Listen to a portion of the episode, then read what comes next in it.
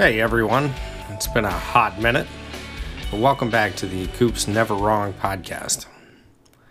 I was watching some music videos tonight, which led to me listening to the album Year Zero uh, by Nine Inch Nails, and I'm reminded of all the music that I've grown up with and how anti establishment, anti government, anti war, anti asshole everyone seemed to be.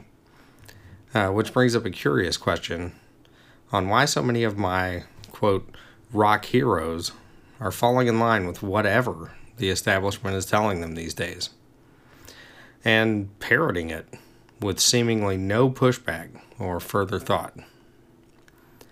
Now, I understand the pandemic has made everyone run kind of scared, uh, but then there are people like Fauci, who this is a quintessential textbook narcissist and one hell of a salesman. Why do people just go along with everything this short fellow with a scratchy New York accent says like it's gospel? Is it because he's been such a good public servant for so many years? That's what everyone keeps telling me. But if you're on the right, that logic should apply to Pelosi. And if you're on the left, then that would also apply to McConnell. They've been there for about as long as Fauci has. But we just need to follow the money. Fauci and the NIH funded, with our taxpayer dollars, this gain of function research in the lab in Wuhan for years. And this is where all signs point to as the origin of COVID. This isn't a tinfoil hat moment, this is a fact. Uh, his NIH also appears to own some of the patent for the Moderna vaccine, you ever wonder why the Johnson & Johnson vaccine got the side burner for a minute? Hmm. I suppose I've always been outside the box kind of person.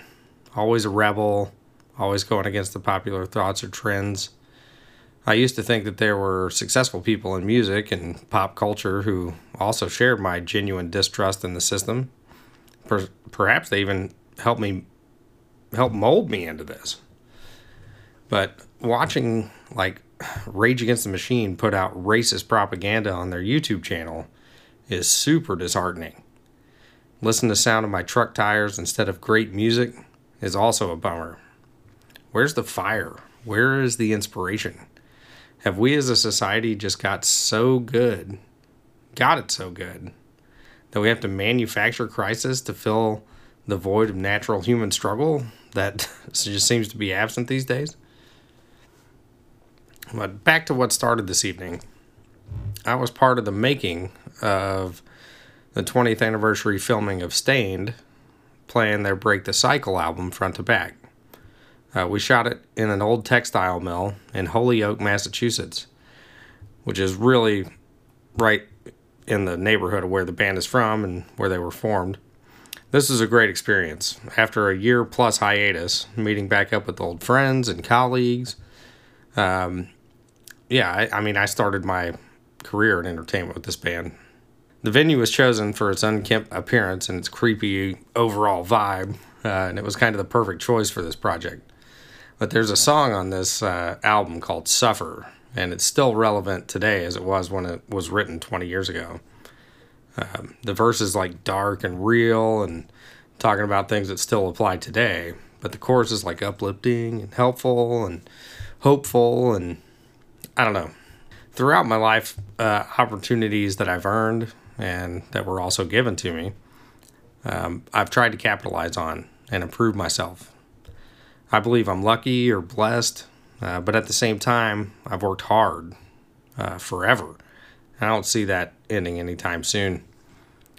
Last year, all that work, energy, missed ball games, all the young years my children's lives, you know, all that work was just kind of stripped away like it never happened.